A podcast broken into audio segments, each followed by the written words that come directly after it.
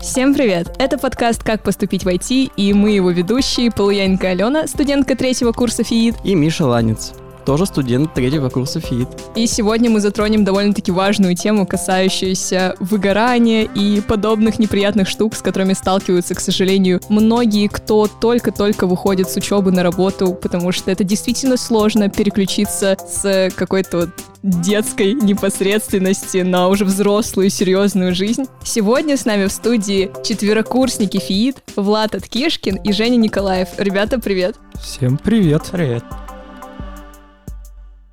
И давайте тогда начнем с самых азов. Расскажите, пожалуйста, где вы работаете, как вы попали на стажировку, что у вас вообще там происходило, какие первые задачки были, что-то вот такое интересненькое, но вкратце. Ну, наверное, я начну. Я сейчас нигде не работаю. Вкратце, я работал в Тинькофф журнале тестировщиком. И я прошел туда на стажировку и потом остался работать. Когда очень давно я учился на радике, к нам на пару приходил Ваня Домашних и рассказывал про полезность тестирования. Тогда у нас проснулось желание изучать тестирование, то есть писать тесты для домашек. И после этого подруга, работающая тестировщицей, тоже мне сказала, давай попробуй тестировщиком, потому что другие как-то сферы у меня не особо получались. И я решил попробовать подать заявку на курс Тиньков, прошел на него, прошел курс, мне очень понравилось, подал заявку на стажировку и прошел на нее. Хорошо, Влад, у тебя что вообще происходит в жизни? Рассказывай. Ну, я фронтендер в Контуре, конкретно в команде Диадока. Делаем флагманский продукт электронного документооборота в России. До этого я еще пытался работать в Институте экономики. Меня позвал туда мой друг-аспирант. Там я немножко помогал делать backend на питоне. Это было мне не очень интересно, и буквально через месяц я уже ушел. И примерно в то же время Лена Рыбинская предложила мне два варианта. Это, опять же, backend, но только уже на дотнете в Контуре, или фронтендер там же. Я понял, что бэкэнд мне совсем не интересен, даже на дотнете, и пошел э, на собеседование фронтенд-разработчиком. На собеседовании был мой будущий наставник Никита. Он же меня потом и взял к себе в диадок на подчинение. В итоге это были два очень интересных месяца работы, хотел бы я сказать, но, к сожалению, все было не так хорошо, как казалось в первую неделю стажировки. Вообще, изначально, когда вы пошли на стажировку, вы были прям уверены, что вы туда хотите, что вот, да, я там хочу быть тестировщиком всю свою оставшуюся жизнь до конца там своих дней, или я хочу там быть фронтом, или же это все вот как-то потом пришло, или вообще вот такие, блин, нафиг я это все начал, лучше бы я никуда не шел и продолжал тусить со своими друзьями. Я хочу сказать больше, у меня вообще не было желания идти тестировщиком, вот в этом суть. Я просто хотел попробовать какую-то сферу войти. И тестирование это оказалось первое, что я попробовал. И впоследствии желание как-то сошло на нет. Об этом я, наверное, расскажу уже позже. Я однозначно хотел идти именно фронтендером, именно в Диадок на самом деле. То есть мне именно сам продукт очень нравился. И еще почему я решил все-таки точно фронтендером идти? Как раз проектное обучение на ФИИТе, дизайн-код, год работы, создание красивых, классных проектов руководство Екатеринбурга, генератор адресных табличек, менторство Сани Чабина, сеньор в веб-студии. То есть, получается, ты влюбился во фронтенд за третий курс, да? Да, мне очень нравилось именно заниматься фронтендом. Было небольшое желание еще в аналитику пойти после курса Наумана, но фронтенд победил, и я считаю, что мне нет смысла жалеть об этом. Я очень рад делу, которым занимаюсь сейчас. Резюмируем. Влад пошел по специальности мечты, можно так сказать, а Женя ухватился за то, что ему предложили, и попробовал себя. И что из этого вышло? Слушайте в следующем выпуске.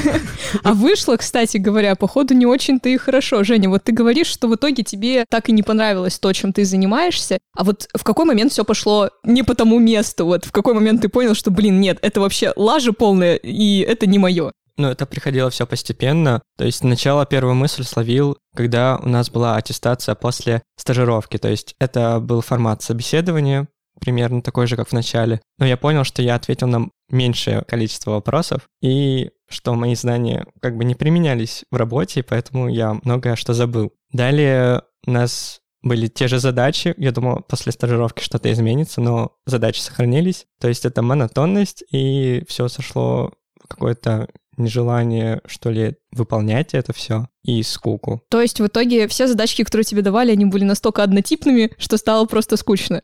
Да, думаю, в этом причина больше. Ну и также, раз знания не применялись, то было скучно из-за этого. Я пытался говорить с руководителем, и она сказала, что мы сможем попробовать другие направления, то есть автотестирование, например, и там буду заниматься с кодом, но там были свои условия, которые мне не получилось выполнить из-за многих причин. Было ли у тебя такое, что вот тебе дали какое-то задание, после этого вот эти твои весы перевесили в сторону, что все, я больше так не могу, и ты решил что-то с этим делать. Ты решил пойти разбираться, можно ли как-то сменить направление или что-нибудь еще. Или это все более каким-то естественным образом происходило? Думаю, это более естественным образом все происходило, потому что это просто копилось, не было какого-то переломного момента. В итоге потом я решил взять отпуск. Не знаю, мне кажется, оно не помогло, потому что после выхода все продолжилось в том же темпе. Я просто медленнее стал работать из-за отсутствия интереса. Это все накопилось до такой степени, что я не успевал выполнять уже свои задачи, а как раз-таки было условие, что я выполняю свои задачи и тогда пробую что-то новое. И у меня просто не хватало времени на пробовать это что-то новое, и в конечном итоге решил как-то сменить сферу деятельности. Да кажется, что времени-то в любом случае бы хватало, если бы тебе это хотя бы чуть-чуть нравилось. Потому да. что вот у меня первые месяцы стажировки так и было, что вот я прям горю этой идеей того, чем я занимаюсь. Мне вот безумно все нравилось. Я могла 12 часов подряд сидеть вообще фигачить. А сейчас, ну, я на прошлой неделе не работала вообще. Типа, я в принципе не ходила в офис, я прогуляла все созвоны, потому что мне стало настолько плохо от мысли о том, что, черт возьми, почему я должна работать, а не тусить в свои 20. Мне было очень грустно. И это даже не с задачами связано. Просто вот, походу, я не могу из своего вот этого ребячества выйти. Получается, как получается. Влад, вот ты так все с энтузиазмом рассказываешь, вот у меня там такой классный ментор, мне такие классные задачи дают. Все-таки что-то пошло не так, или же у тебя все отлично? Я не говорил, что задачи у меня прямо очень интересные были. Как раз наоборот. Первая задача-то была хорошей. У нее был понятный смысл для пользователей. Я ее сделал быстро, и когда я увидел ее результат уже на продакшене, ну то есть когда обычный человек мог потрогать это все дело, мне было очень приятно. Я осознавал, что я приношу пользу людям. А вот дальше были проблемы. Главное из них — это однотипность задач. Сейчас у меня, если вот посмотреть за последние полтора месяца, по сути, одна и та же задача в разных ее ну, постановках, что ли, так можно сказать. Это очень сильно надоедает. То есть я буквально прихожу на работу и пишу одно и то же. И ну, мало кому это будет приносить радость, особенно на младшей позиции, потому что ты хочешь чего-то нового постоянно. И чтобы ты быстрее мог развиваться, чтобы повышать свой уровень и ну, зарабатывать больше денег.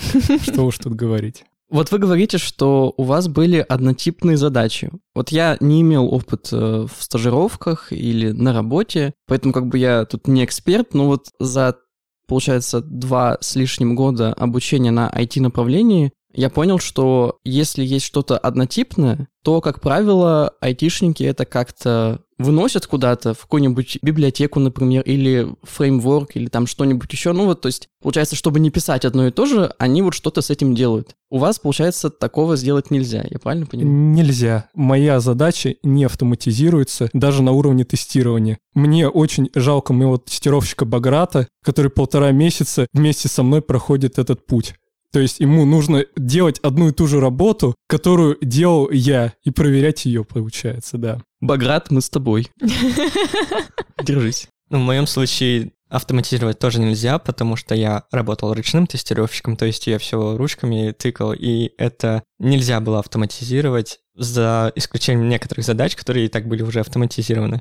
А в тестировании есть такая штука, как документация, и это очень монотонная работа, и если у человека есть предрасположенность, наверное, к этой рутине, то у него очень получится работать тестировщиком. А подобные однотипные задачи, они вообще имеют конец? Они заканчиваются или вас так и будут, ну, если вы ничего не скажете, до конца жизни вам предлагать решать такое? Ну, смотри, я делал свои однотипные задачи, потому что у нас не было других людей, чтобы, ну, их выполнять. У нас очень сейчас ограниченный ресурс фронтендеров, и я понимал все-таки, что, наверное, аналитикам это нужно. Не зря они просят эту задачу постоянно в разных формулировках. Если бы были другие люди, поверьте, мне бы эти задачи не давали. У меня все-таки команды достаточно адекватные. Даже что говорить, я ее люблю, они все очень за и лапочки. Наверное, поэтому я эту задачу и брал. Мне важнее ценность продукта и готов, наверное, пожертвовать собой в некотором плане. А вы вообще обсуждали вот эти проблемы с э, вашими наставниками или как это у вас в фирмах называется? Потому что в моем случае, когда мне перестало нравиться то, чем я занимаюсь, я напрямую подошла и сказала, вы даете мне какую-то дичь, и я хочу что-нибудь другое делать. Я устала делать одно и то же. И мне быстренько подобрали задачи, я сама начала себе задачи прописывать, которые мне интересны, и кажется, что все плюс-минус там пошло в гору. Можно ли было так в вашем случае сделать, или у вас не было какой-то такой моральной поддержки под плечом? Как я уже говорил, я обращался к руководительнице, и было вот такое решение, что я делаю свое и потом получаю что-то другое. Но у нас была в команде такая штука, что у всех своя зона ответственности, а я как стажер, мне давались какие-то такие простые задачи, которые было легко выполнить стажер. Но, к сожалению, это продолжилось и после стажировки, то есть те же задачи сохранились, и вот, как я уже говорил, я не успевал доделать свое, чтобы делать что-то новое. А просто нельзя было отказаться от того, что ты делаешь, и сказать, ребят, ну я хочу заниматься чем-то более интересным. В ваших же интересах все-таки сохранить меня как сотрудника. А потом к нам пришел другой сотрудник, то есть э, все шло к тому, что, возможно, я смогу уйти. И в итоге эти задачи все равно оставались на мне, у другого сотрудника были свои задачи. Как-то меняться мы не могли, потому что, ну, своя зона ответственности. И отбирать задачи у других людей, чтобы давали мне это как-то, мне кажется, странно. Лена, ты сказала, что если предлагают что-то скучное на работе, то ты идешь и просишь что-нибудь интересное. А так можно делать до бесконечности? Вообще зависит от уровня важности задачи. То есть если, условно говоря, ко мне подходят и говорят, это вообще очень срочно, если ты это не сделаешь, ты будешь жить на улице, что-нибудь типа такого, то, конечно, я буду это делать вне зависимости от того, нравится мне это или нет. Я вот недавно делала задачку, на которую потратила три недели, она мне пипец как не нравится, но она была очень важной для продукта. Но если ко мне приходят со словами, ну, вот это было бы прикольно поизучать, но в принципе не критично, и мне это не нравится, скажу, нет, ребят, давайте кто-нибудь другой это возьмет, а я займусь тем, что интересно мне. Потому что если аналитик будет заниматься задачей, которая ему не интересна, то он в нее не погрузится никогда в жизни и никогда не найдет там какие-нибудь интересные моменты, которые стоило бы рассказать команде. Поэтому в их же интересах давать мне интересные задачки. Ну и плюс я договорилась со своим ментором, что как только у меня кончаются задачи, которые мне дают, я просто сама себе их накидываю, потому что иначе я слишком быстро справляюсь. Могу на самом деле дополнить по поводу разговора с руководством. На самом деле они все это понимают, что да, на самом деле у тебя однотипные задачи. Но больше всего я офигел, когда, получается, к нам в команду пришла Сашуля Волкова, она была два выпуска назад, и ей дали задачу сотрудников, где нужно было что-то поверстать, что-то поделать из интересного, а мне в этой задаче дали добавить то же, что я делал в других задачах вот эти полтора месяца. И еще рутину, там тесты тоже пописать. Ну, честно говоря, я очень сильно негодовал в этот момент. Я также жду вот новую задачу про там законодательство, ну, диадок, собственно, документ оборот, там это часто приходит. И вот там я хочу себя проявить по полной, чтобы все-таки команда поверила, что я не человек одной работы. Когда вся команда уже меня э, обзывает, ну, так скажем, ну как, дразнит по-хорошему, но это неприятно. Ощущаешь себя каким-то самозванцем и человеком, который, ну, держит только из-за того, что он может закрывать такие рутинные вещи и еще при этом как-то выживать и не уходить из команды.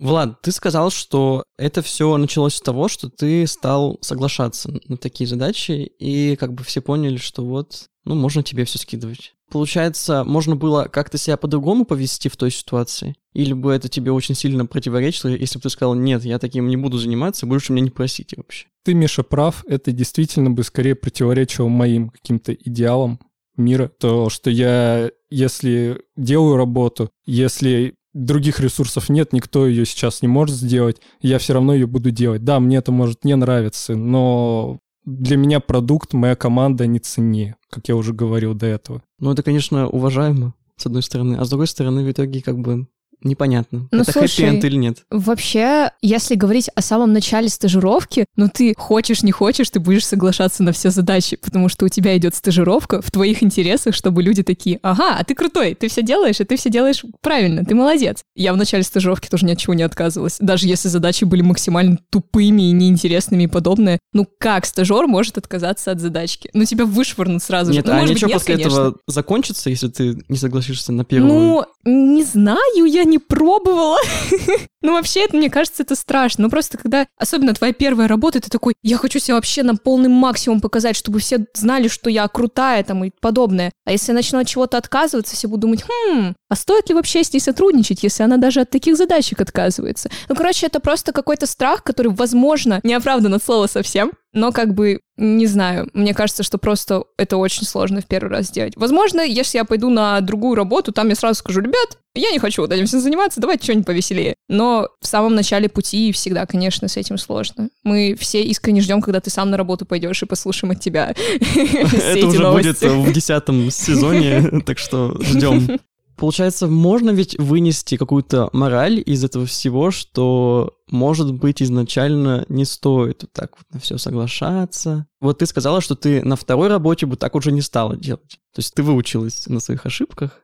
Ну, кажется, что да, потому что это первое время, пока вот у тебя только переход от университета к работе, ты такая, вау, вау, вау, сколько всего интересного, столько классных задачек, пофиг, что они простые, но мне просто нравится делать что-то, что приносит хоть какую-то пользу хоть одному человеку в твоей команде. А со временем ты такой, ну, кажется, я могу делать больше, и я могу делать что-то более полезное. Зачем мне заниматься задачками, которые можно спихнуть, например, на новых стажеров, к примеру. У меня просто сейчас небольшая проблема с тем, что моя стажировка официально закончилась, но в штат меня так до сих пор не взяли, потому что в точке нет мест. Поэтому на меня до сих пор скидываются такие задачки, типа для стажеров, и мне грустно от этого. Но я надеюсь с этим что-то скоро поделать. Но вообще, да, я считаю, что не нужно соглашаться на все подряд, даже если это ваша первая работа, даже если это стажировка, и вы очень хотите там работать. Не надо просто прям отказываться и говорить, нет, я не хочу. Надо обосновать свою точку зрения, сказать, ребят, ну, мне кажется, что я способна на большее, давайте что-нибудь посложнее, я вам покажу, что я умею. И мне кажется, это наоборот будет поощряться. Просто многие боятся, вот и все. Могу дать на самом деле еще один совет. Например, в контуре есть много разных кружков. Я записался в кружок цифровой доступности, где вместе с Настей Суховерховой помогаю делать сервисы контура удобнее для использования, например, незрячих людей, которые не могут увидеть э, интерфейс своими глазами и с другими ограничениями. Я этому тоже уделяю время, не рабочее, так как у меня сейчас полставки. Это очень классно. Я могу делать рутину, но в то же время я могу спокойно пойти, например, делать для дизайн-кода какой-то проект, для контура, но что-то связанное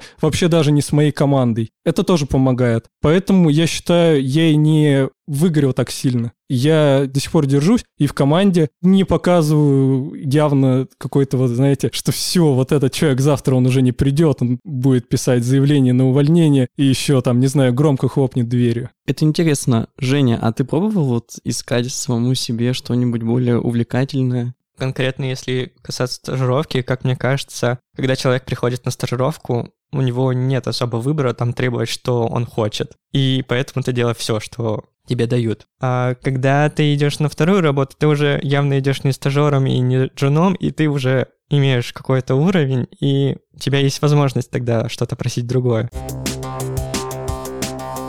Если правильно понял, Владу нравится фронтенд, но не нравятся однотипные задачи, поэтому он в свободное время делает что-нибудь интересное по фронтенду. А уже не другая ситуация. Ему тестирование в целом не нравится или все-таки нравится? Я вот вообще не понял, если честно. В тестировании есть свои штуки, которые мне действительно нравятся. Это когда ты находишь баг, и все ломается, это классно.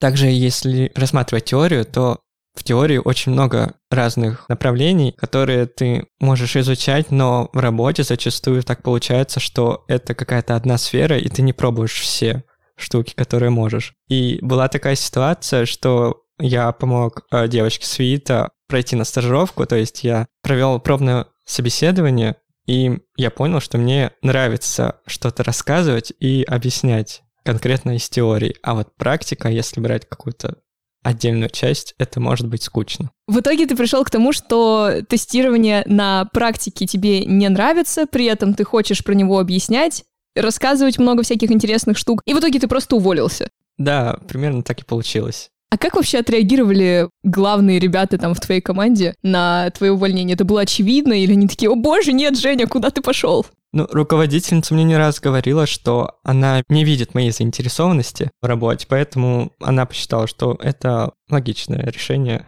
выход из ситуации, так как я не успевала делать то, что нужно. Но это было сугубо твое решение, то есть тебя никто не выгонял? Ну, конкретно меня никто не выгонял, но не раз поднимался вопрос, что вот моей заинтересованности нет, возможно, тебе стоит что-то попробовать другое. Вот как раз по поводу другого. Мне очень нравилась моя команда, но там не было каких-то других свободных мест по типу тому же фронтенда, и поэтому у меня не получилось перейти в другое направление внутри команды. А вообще ты сейчас чем-то заинтересован прям так сильно, чтобы идти куда-нибудь стажироваться на эту должность? Я сейчас как раз изучаю фронтенд, очень медленно, но я стараюсь, пытаюсь. Сейчас еще учеба началась, и я вышел из академа, и поэтому не нахожу достаточно времени, чтобы все успевать. Это немного сложно оказалось. А вот ты сказал, что тебе нравится рассказывать про тестирование. А собираешься ли ты что-нибудь с этим делать дальше? Кому-нибудь что-нибудь еще рассказывать, может быть, даже в какой-нибудь онлайн-школе можно, например, Или на ФИИД быть преподавателем. Хотя, а, ну да, можно прям курс свой сделать, потому что я что-то про тестирование не помню. У нас такого нас... не было, да. Да, да, да. Вот. На ФИТе есть курс от Наумина по тестированию. А. Еще от Контура есть курс по тестированию. Ну вот от Контура я точно не видел. Нет, я думаю, ничего с этим не делать, потому что я не вижу себя в роли преподавателя, поэтому оставлю это так, как есть. Если меня что-то спросят, я обязательно расскажу об этом. Я, кстати, очень хочу стать преподавателем на ФИИТе. Я вот недавно читал практику по ГИТу, то есть там Ваня Домашних вел лекцию, и я помогал первокурсникам разбираться со всякими проблемами, которые у них возникают. Сейчас мне это очень понравилось, и, возможно, это еще один способ, как бороться с рутиной. Идти, рассказывать ребятам что-то новое и как раз мотивировать себя делать это руками самому. А то так мотивации иногда не хватает. То есть я пришел с работы, бывало, что я возвращался из офиса в 10 часов. Если бы не дизайн-код, если мне не пишет какой-нибудь человечек, например, Анжелик, она сейчас мой скомандник, что «Владик, а давай созвон, давай решать задачу». Честно, я бы просто пошел спать. А так я сижу до двух часов ночи и делаю что-то интересное для себя, но школьникам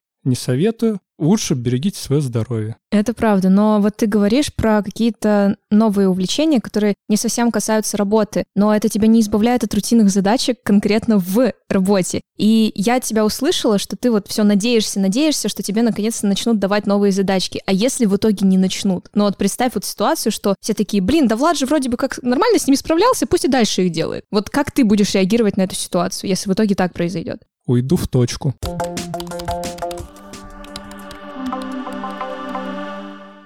Алена, давай еще немножко поговорим про тебя. Ты расскажешь о том, с какими трудностями еще ты сталкиваешься, почему вот ты, например, перестала работать, как ты вроде бы уже говорила. Что случилось? В общем, помимо учебы в университете, помимо работы в точке, я еще параллельно организую мероприятия у нас в университете, и на это всегда уходит очень много времени. Например, на прошлой неделе в выходные у нас была база для первокурсников, и приходилось очень много всего готовить. И все это на меня так одновременно взвалилось, и я просто перестала успевать делать что-либо. У меня не было желания ни готовиться к этой базе, не было желания ни учиться, ни работать. Я в итоге не делала ни домашку, не ходила в офис, не работала. Но, благо, с мероприятиями я разобралась, и все было окей. Просто я набрала на себя слишком много задач, и в итоге мне стало настолько тяжело, что в определенный момент я заперлась в комнате и не выходила ни есть, ни еще куда-то. Просто сидела и постоянно фигачила. И состояние было такое, что, пожалуйста, никто мне не пишите, никто мне не звоните, я ни с кем не хочу общаться, и вообще меня не трогайте, я вообще хочу улететь в другую страну и жить на необитаемом острове. Состояние примерно такое было. После того, как это все закончилось, я все-таки взяла себя в лапки и записалась к психологу, потому что кажется, что это ненормально, когда ты берешь на себя кучу дел, а потом такой, «А зачем я это взял? Потому что были люди, которые могли это сделать за меня, вообще спокойно, и обращаться ко мне за помощью еще зачем-то я была бы вообще не против. Но вот у меня есть вот такая мысль, что если не я, то никто лучше меня не сделает. И поэтому приходилось все на себя брать, и когда это все взвалилось, конечно, я просто не выдержала. И Сразу же написала ментору, что я на этой неделе не работаю. Он такой, ну, придется тогда два спринта за один закрывать, ну, давай, удачи тебе. И в итоге я совсем вроде как справилась. Сейчас все задачки свои закрыла, база это прошла, у меня остается работа учебы, и все вроде бы в более-менее нормальном темпе, но вот эта усталость, она не проходит, несмотря на то, что после всего этого я двое суток подряд спала. Это все так накапливается, и в итоге ты просто устаешь не то чтобы от работы, а от жизни. Как бы это грустно не звучало, я понимаю, что, возможно, некоторые слушатели подумают, что, мол, да, ё-моё, тебе 20 лет, какая там усталость от жизни? Или как родители, например, говорят, что да какие проблемы в твоем возрасте? Когда вы не умеете распределять время и нагрузку, проблемы приходят, и они очень большие, и от них еще потом очень сложно избавиться. Совет от моего психолога, который прозвучал, она у меня спросила очень такой хороший вопрос. А зачем ты вообще пошла работать на третьем курсе, когда вроде бы финансовых проблем у тебя в семье нет? И я действительно так села и задумалась, а зачем я пошла это делать, если у меня вот мое студенчество, которым я должна наслаждаться, постоянно там, ну, учиться, понятное дело, днем, а вечером тусить, развлекаться, ездить в другие города и подобное. А в итоге я всего этого не могу делать, потому что я весь день работаю, и потом всю ночь там, условно говоря, делаю домашку. Это не прикольно. И я действительно села и задумалась, задумалась, но сейчас у меня уже есть проблемы. Я не могу уйти из точки, потому что мне очень нравится команда, в которой работаю, и я понимаю, что если я уволюсь, я туда второй раз не попаду, и буду об этом очень сильно жалеть. Но был бы у меня выбор идти или не идти на работу, я бы не пошла лучше. В смысле, то есть ты бы изменила свое решение? Да, да, несмотря на то, насколько мне все-таки нравится работать с ребятами в моей команде и насколько мне нравятся задачки, которые мне начали давать, я бы, наверное, предпочла до конца университета не работать. У меня еще есть ко всем один очень важный вопрос. Вот мне он очень интересен. Ребята, а насколько вы себя чувствовали или чувствуете в одиночестве вот с этими проблемами? Может быть, у вас в команде есть еще люди вот с подобными жалобами и так далее? У меня такой человек, это мой же наставник. Он делает свою задачу уже третий месяц, у нее нет ни конца, ни края.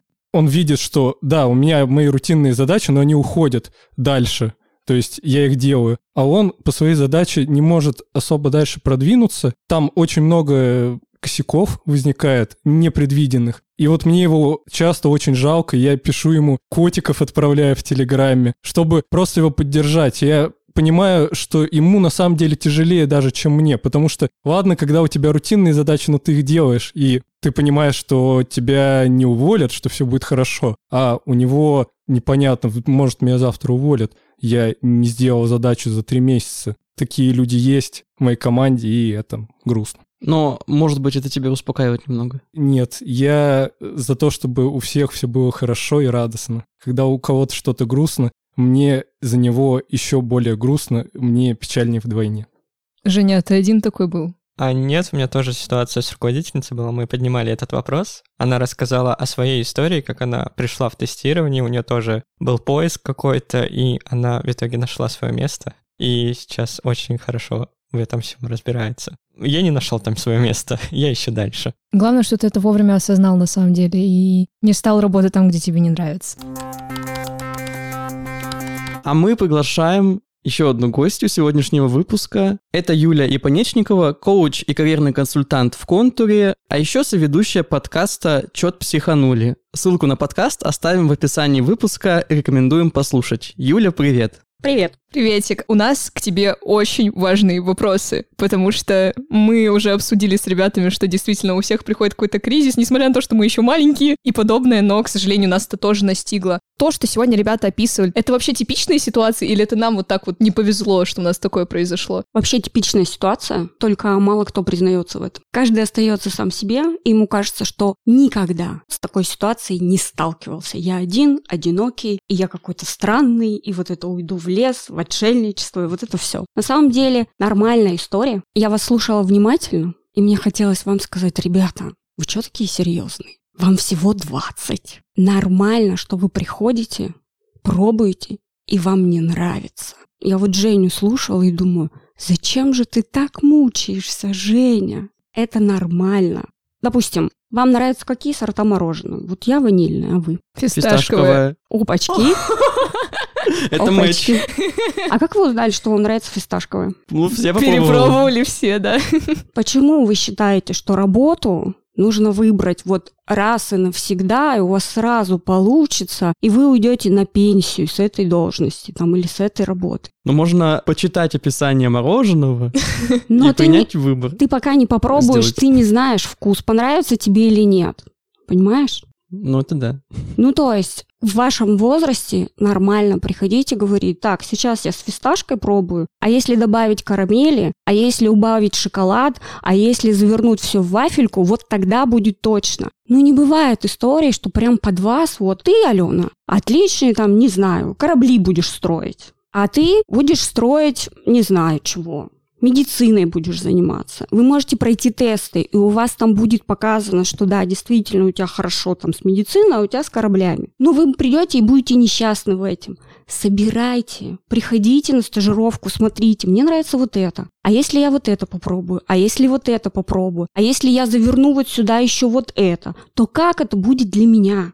И это сейчас, тем более в точке ты работаешь. Влад у нас работает в контуре, я тоже работаю в контуре, да? Наберите себе задач, которые интересны только вам. И тогда у вас не будет истории про выгорание, там, про усталость. На самом деле усталость нормальная, и можно выгореть на любимой профессии. Когда ты на себя все наваливаешь, когда ты 24 на 7 работаешь, потому что тебе интересно, огонь и вот это все. Но если ты еще и на нелюбимой работаешь 24 на 7, то лучше сразу в это не влазить и прям не играть с этим. Но вот а что делать, если тебе реально нравится, но просто ты физически устал? И вот, например, у меня сейчас нет возможности взять отпуск, и мне приходится фигачить дальше, а я очень устала. Алена, надо тогда смотреть, а, от чего ты готова отказаться. Не бывает, что от чего-то нельзя. Ну, то есть, если ты сейчас не примешь решение от чего-то отказаться, откажет здоровье. И ты будешь вынуждена отказаться и от студенческой жизни, и от работы, и от ресторанов, и тусовок, и всего на свете. Понимаешь? Поэтому садишься и говоришь, с чем я могу, мне будет трудно, но я готова отказаться вот от этого. Все. Кажется, совет не идти на работу в 20 лет остается очень хорошим советом. Слушай, нормальный совет не идти на, в 20 лет. Хотя, ну, я вот тоже достаточно рано начала работать, и это оказалось выигрышной стратегией, когда мы все выпустились. У меня у сокурсников ни трудовых книжек, ни опыта, и они такие, а куда пойти? Они были очень растеряны. А у меня уже там 5 лет опыта, и я уже понимала, вот это я не пойду сюда, вот это мне не нравится, вот это я точно хочу, а вот это, пожалуйста, без меня. У меня было больше выбора, и я рынку труда могла предложить больше вариантов. И я поэтому устроилась там одна из первых. Выходить на работу обязательно, но только не с мыслью «вот эта работа навсегда». Все, я на пенсию уйду именно с этой работы, с одной записью трудовой. Современным ребятам в возрасте от 20 до 30 лет нужно быть готовым к тому, что вы до пенсии поменяете от 5 до 10 профессий разных. Поэтому нормально перебирайте. Не факт, что вы всегда будете любить фисташковое. Через какое-то время вам понравится карамельное. И это тоже круто, потому что поменялись приоритеты, потому что вы выросли, вы повзрослели, у вас поменялись обстоятельства, у вас появилась ипотека и двое детей, и там уже совсем другая история, да? Поэтому, ну вот, немножко сбавьте пафос, да, и вот этот вот страх, что надо устроиться и работать. Кажется, я вас это обескуражила. Ну, прямо очень воодушевляющая речь. Я могу представить, что я вот пошел на интересную мне работу. И что-то вот как-то она меня утомила там через два месяца. И я думаю, ну блин, это не с работой проблемы, а со мной. Что, может быть, я плохо старался, может быть, я тут где-то забивал. В итоге сейчас у меня там что-нибудь не получается, а тут не скучно. Ну, в общем, вот я бы не стал сразу бы видеть корень этой проблемы именно в том, что я вот на неподходящей мне работе. У меня была бы такая проблема, и как бы вот опять же, как распознавать? Или ты в принципе не можешь нигде работать, там, не знаю, ты неусидчивый человек и так далее. Или вот именно вот здесь тебе не повезло. Давай сразу развеем миф о том, что неусидчивый. Есть люди, которым нормально 18 часов сидеть и вот так за кодом следить. А есть те, которые не сидят на месте ни минуты. И тут проблема в том, что если ты генеришь две идеи в минуту, кажется, вот как Алена, и она пойдет бухгалтер, то она взорвется уже через два дня. А если, например, тебе нормально сидеть и рутину, вот это вот смотреть код, вот это вот как он бежит перед этим, и тебе хорошо при этом, Почему нет? Тогда ты не иди в какое-нибудь ивент-агентство, где у тебя 28 клиентов, все время телефон звонит, понимаешь? Важно же понимать, какой характер у тебя, ну, вот темперамент, да, склад мышления. Уже под это подбирать. Это первая история. Вторая история про то, что ты говоришь, вот у меня сомнения, да? Не бывает так, что вот вообще вся работа не подходит, когда вот приходишь и говоришь, что-то вся работа мне не подходит, мне что-то не нравится. Ко мне вот ребят такие приходят, вот хочу другое. Когда я начинаю говорить, задавать вопросы, при каких условиях ты бы остался? Начинается, может быть, график поменять, или «М, мне не нравится наставник, или руководитель, да? Появляется причина, по которой ты начинаешь вот это внутри себя расчесывать. Что-то не так. Ты можешь это не проартикулировать и не сформулировать, но это точно есть. И когда ты начинаешь вычитать, и потом находишь как раз именно вот этот пункт, тогда с этим идешь и думаешь, что я могу поделать. Могу я поменять руководителя? Ну, кажется, вообще-то можешь, правда. Могу я с графиком? Если у нас, допустим, график у всех, там, не знаю, с 9 до 6, а я приду, а давайте мне на удаленку. Ну, спросить можно, ну, скорее всего, нет, да? Ну, смотри, с чем ты приходишь и к кому идти с этим. Ну, получается, далеко не всегда решение проблемы — это увольнение. Вообще не всегда. Опять же, не оставайтесь одни со своими переживаниями. Ну, скорее всего, есть какие-то наставники, есть руководители, есть какие-то там люди, которые про это знают чуть больше. И тут же еще история про то, что, особенно если ты в большой компании работаешь, ты правда можешь не знать, какие команды есть, вот соседние, чем они занимаются. Ты не знаешь, какие там бизнес-процессы, ну, потому что компания большая. Если ты начинаешь думать, блин, я хочу чего-то другого, а чего другого? Надо сформулировать, что я хочу другое, потому что просто чего-то хочу, ну, это, ну, несерьезно, да? А когда ты формулируешь, когда ты понимаешь, я хочу заниматься вот этим, я хочу заниматься вот этим, мне интересно вот это, тогда ты ищешь, а кто у нас в компании, какая команда этим работает? Приходишь и говоришь, ребят, а можно я у вас тут вот на стажировках побуду, вот руками вот потрогаю, посмотрю, мне интересно и держать в голове. Я попробую, если они меня возьмут. Я попробую, и если мне не интересно, если это не то, о чем я хотел, ты тогда возвращаешься назад и ищешь. Никто не придет, большой взрослый, и не придет и не скажет, ты строишь корабли, а ты лечишь людей. Так не работает. Про активную позицию, да, задать вопрос, чего я хочу, а насколько вообще в компаниях, ну вот в контуре, отлажена вот эта процедура, что человеку что-то не нравится, он идет кому-то говорит об этом, и они вот как-то вот к чему-то приходят. Есть ли какой-то алгоритм, вот что делать? Слушай, ну прямо вот знаешь, чтобы где-то прописано было, что если тебе не нравится, иди вот туда, вот туда вот туда, нет. Есть так называемая культура компании да, вот у нас в контуре принято все друг друга на «ты» обращаются. Это культура, независимо от возраста, да. Точно так же там есть культура подачи обратной связи, и есть культура разговаривать со своим руководителем. Если у твоего руководителя это один или там вас пять человек, он еще может за тобой наблюдать, ну вот непосредственно, да, и если он понимает, что вот что у меня человечек загрустил, он может его перехватить. Если 300 человек, он физически может это не увидеть, да, поэтому если ты понимаешь, что у меня в компании принято, я вижу, что вокруг меня есть ребята, которые куда-то идут, чего-то делают, какие-то проекты берут, с ними разговаривают, у них получается, тогда, а я что сижу? Ну, то есть кажется, что все для того, чтобы изменить ситуацию, есть, да? Тогда я иду к руководителю и говорю, мне не нравится вот это, я хочу вот так, давайте смотреть вот сюда. Руководитель, если у него есть ресурс, да, если он понимает, что вообще-то это в его силах, дать тебе задачу, либо пересмотреть график, либо еще чего-то, да, он тебе честно там говорит, давай вот так смотреть вот это, вот это, при условии, что ты вот это сделаешь, ты сможешь рассчитывать вот на это. Если руководитель говорит, слушай, круто, проекты прикольные принес, но моя команда про другое, Тогда у нас отправляют карьерному консультанту ко мне, ребята приходят, и мы начинаем смотреть, я чуть больше знаю структуру, да, давай смотреть, у нас есть, какие команды есть, которые делают эти проекты и так далее. Посыл вообще-то должен быть от тебя.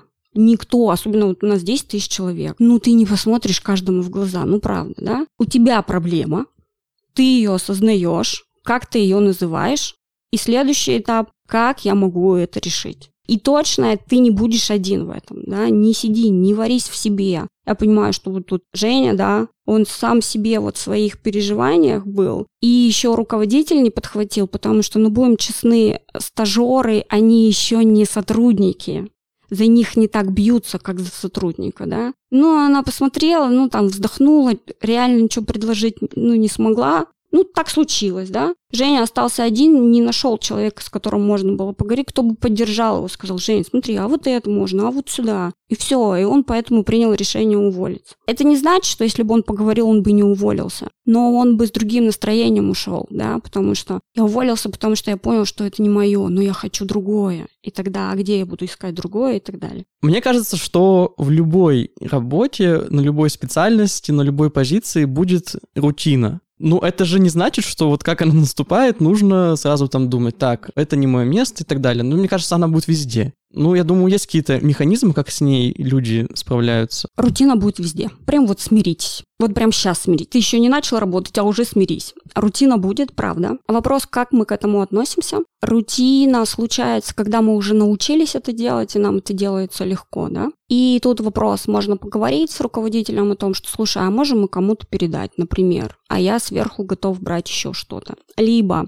процентное соотношение там, моей рутины 50, а 50 я занимаюсь новым. То есть обязательно нужно найти среди того, что ты делаешь, хотя бы одну задачу, которая будет давать тебе эту энергию, которая будет давать тебе силу. И может так случиться, что это не будет на работе. И тут я хочу развеять еще один миф про то, что работа должна в себе сочетать э, несочетаемые вещи. И деньги, и полет творческий, да, и команду, и вот это вот самореализация, и вот это все. Так может быть, это правда.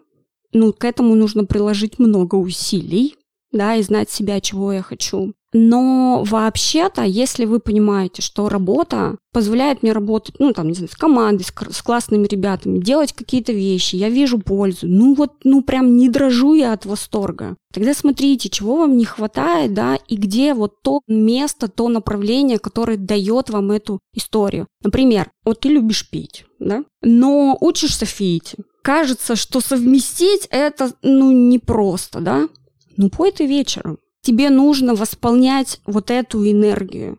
Или, например, вы сейчас пишете подкаст. Это ведь не значит, что вы будете работать радиоведущими. Нет ведь? Но это же все равно дает вам какую-то энергию. Встречи, разговоры, люди. Это то, что вам нравится. И там платят вам деньги, не платят, это там другая история, да, но это та часть, которая вообще-то приносит удовольствие. И списывать ее со счетов нельзя. Рутина это вот только работа, и вот только здесь. А что у вас за пределами? Ну, Алена, ладно, молодец, она себе нарезала вот этих историй, которые общение, организация, вот все то, что ты не можешь делать на работе по разным причинам, потому что пока еще недолго работаешь, потому что пока еще компания этим не занимается, это не нужно, а тебе хочется реализовываться, да? Ну, господи, Делайте это за пределы работы. Пишите, свистите, танцуйте, все что угодно. Так вот здесь как раз-таки и появляется проблема, когда ты хочешь заниматься чем-то помимо работы, а потом ты, оказывается, набрал на себя столько, что ты уже не выдерживаешь. Тогда надо отказываться и надо смотреть, а работа вот это закрывает мне сколько и чего. Ну, то есть это ты просто садишься, ты понимаешь, у тебя 24 часа в сутки, больше у тебя не будет. Может так случиться, что для тебя важнее организовывать мероприятие. Так правда может быть, да? Организовывай. Потом ты, у тебя появится опыт, у тебя появятся там какие-то знакомые проекты. Это может начать приносить денег. Ну окей, ты скажешь, хорошо, ну вот не случилось у меня в точке. Но зато это честно, ты себя не мучаешь. Но когда вы пробуете разные варианты и вдруг находите то, что, блин, я не знаю, как это называется, правда, можно не знать, как называется, я не понимаю, где это, но почему-то мне это нравится. Я буду этим заниматься. Например, пасти золотых рыбок. Мне нравится. Это то, вот для чего я создан. Окей, пасите золотых рыбок, если вы понимаете, что это ваше. Юля, ну это было просто очень Я прям полезно, готова расплакаться. Очень полезный диалог. В итоге мы обсудили очень много важных вещей касаемо выгорания, и просто напоследок хочется сказать, что это не страшно, когда вам что-то не нравится. Это нормально что-то пробовать. Юля уже это 500 раз повторила, и я повторю в 501. Это все нормально. Вам сейчас вообще не о чем переживать. Просто наслаждайтесь жизнью, и если вы поймете, что вот, что-то стало скучно, пора бы попробовать себя где-то, тогда дерзайте. Если же у вас не хватает на это времени, даже не вздумайте. Просто наслаждайтесь жизнью, пока у вас есть на это возможность. Всем еще раз спасибо за прослушивание, а с вами были наши великолепные гости Женя, Влад и Юля, а также все те же самые старые ведущие, студенты третьего курса ФИИД, Полуянька Алена И старый-старый Миша Ланец. Всем большое спасибо и всем пока-пока.